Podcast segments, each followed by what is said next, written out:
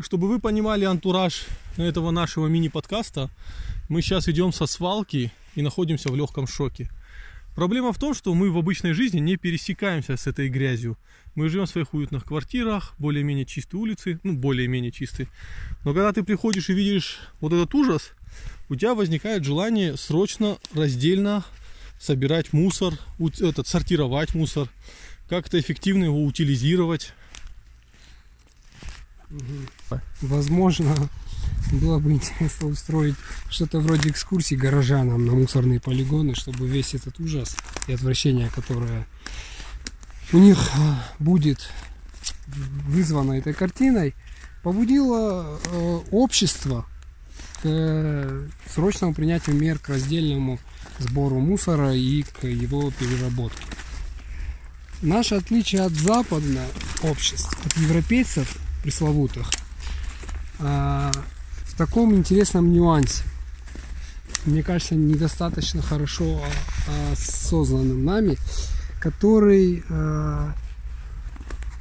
лежит в психологии человека, не общества, не государства, а именно психологии человека, что не освобождает, конечно, общество и государство от этих вопросов. Момент такой, допустим, в осетинском обществе что должен творить человек, чтобы общество от него отвернулось и признало его вот негодяем без каких-то оговорок, преступником и негодяем, да? То есть помимо существующих государственных законов, у общества тоже есть определенные свои взгляды, да? То есть многие преступники, которые там разворовывают бюджет, еще что-то делают, да, они все-таки в обществе уважаются как члены этого общества, то есть от них не отворачиваются, зная, что вот да, вот он такой чиновник, он ворует бюджет. Ну, как бы... Все воруют, я ворую. Ну, в целом, да, то есть на что... Ну, допустим, если он будет негодяй, который там, не знаю, убивает детей или еще какие-то, тут от него общество уже отворачивается. То есть есть какие-то проступки и преступления, которые не прощает человек. Болевой порог общества. Да. Вот что нас отличает в мусорном вопросе от европейцев, так это непонимание прямой связи между тем, как наши чиновники выделяют средства из наших денег, проводят их как бы на утилизацию мусора, при этом тупо свозят эти десятки тысяч или сотни тысяч тонн мусора самого разного, смешанного, бытового и небытового, там, да, производственного, еще какие-то строительного мусора, различных химикатов. Все, что город производит, они свозят на полигон. Все, что мы сейчас здесь чуем с тобой. Да. И просто с бульдозерами закапывают это в грунт, хоронят в нашей земле. Если вот то, что сейчас здесь происходит на этом полигоне, перевести в какие-то денежные, да, эквиваленты, это колоссальные суммы ущерба, нанесенного экологии. Вот в Европе это однозначная ситуация, когда гражданин не простит это тому, кто это делает, ну, чиновнику, ответственному лицу там, из Министерства экологии или еще какого-то министерства. Он не простит его за это, потому что он понимает прямую связь ущерба, нанесенному ему лично. В Осетии я не знаю, сколько еще нужно времени, чтобы человек вот дорос до осознания этих моментов. То есть пока он не убьет кого-то, мы не будем говорить о том, как его оценивать. Ты знаешь, какая мысль? Мы часто любим говорить, что осетины, кавказцы, они уважают свою землю. То есть для нас это наша земля, это наш клочок земли, и мы будем у него умирать до конца. Парадоксально, что умирать-то в принципе готовы, умирать не особо сложно. А вот жить ради этого кусочка сложно, жить по высоким этическим нормам. И европейцы, которых мы любим, ввиду еще, это еще усиливается пропагандой, да, там гей-ропа, там, знаешь, они там все не мужчины какие-то, там гей-парады и прочее.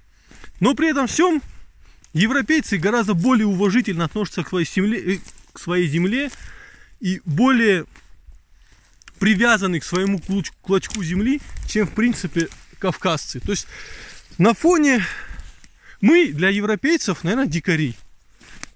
Хотя вот у нас, вот видишь, какой культ земли сумасшедший у нас. Но почему-то он не перерастает в уважение к этой земле.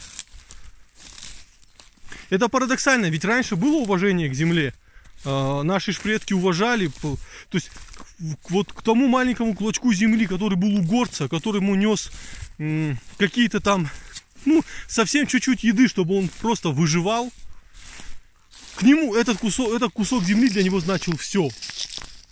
А сейчас, когда у людей больше возможностей, ну, мы прям быстро потеряли это все. И поэтому, когда говорят, что наше общество традиционное, это вызывает легкий смех. Сходите на мусорную свалку и посмотрите, что происходит с остинской землей. Она, да. Да. И мусор, и электроцинк, и прочее. И вот это все очень удивительно. Как же так с нами это все быстро произошло? Когда я говорю эти слова, я ни в коем случае не выделяю себя из общества, не говорю, что я чем-то лучше или чем-то хуже. Я такой же. Я также собираю эти полиэтиленовые мусорные пакеты, все пихаю туда, потом отношу на такой уродский мусорный бак такой железный, да, там, от которого воняет. И вот при этом при этом в руке я могу держать смартфон и наслаждаться 4G сетью, новыми технологиями, 21 веком.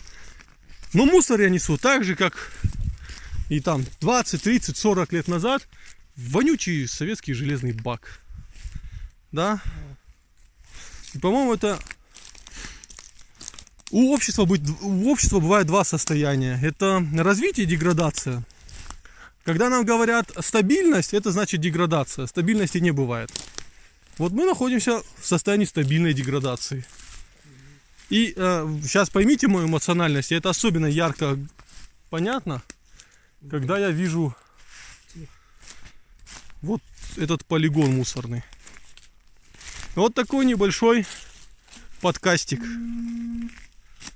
для вас. Спасибо, что слушали.